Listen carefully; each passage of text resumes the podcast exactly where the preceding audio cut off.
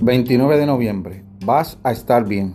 No te asocies a los lamentos de los afligidos ni a sus conmociones. Marco Aurelio.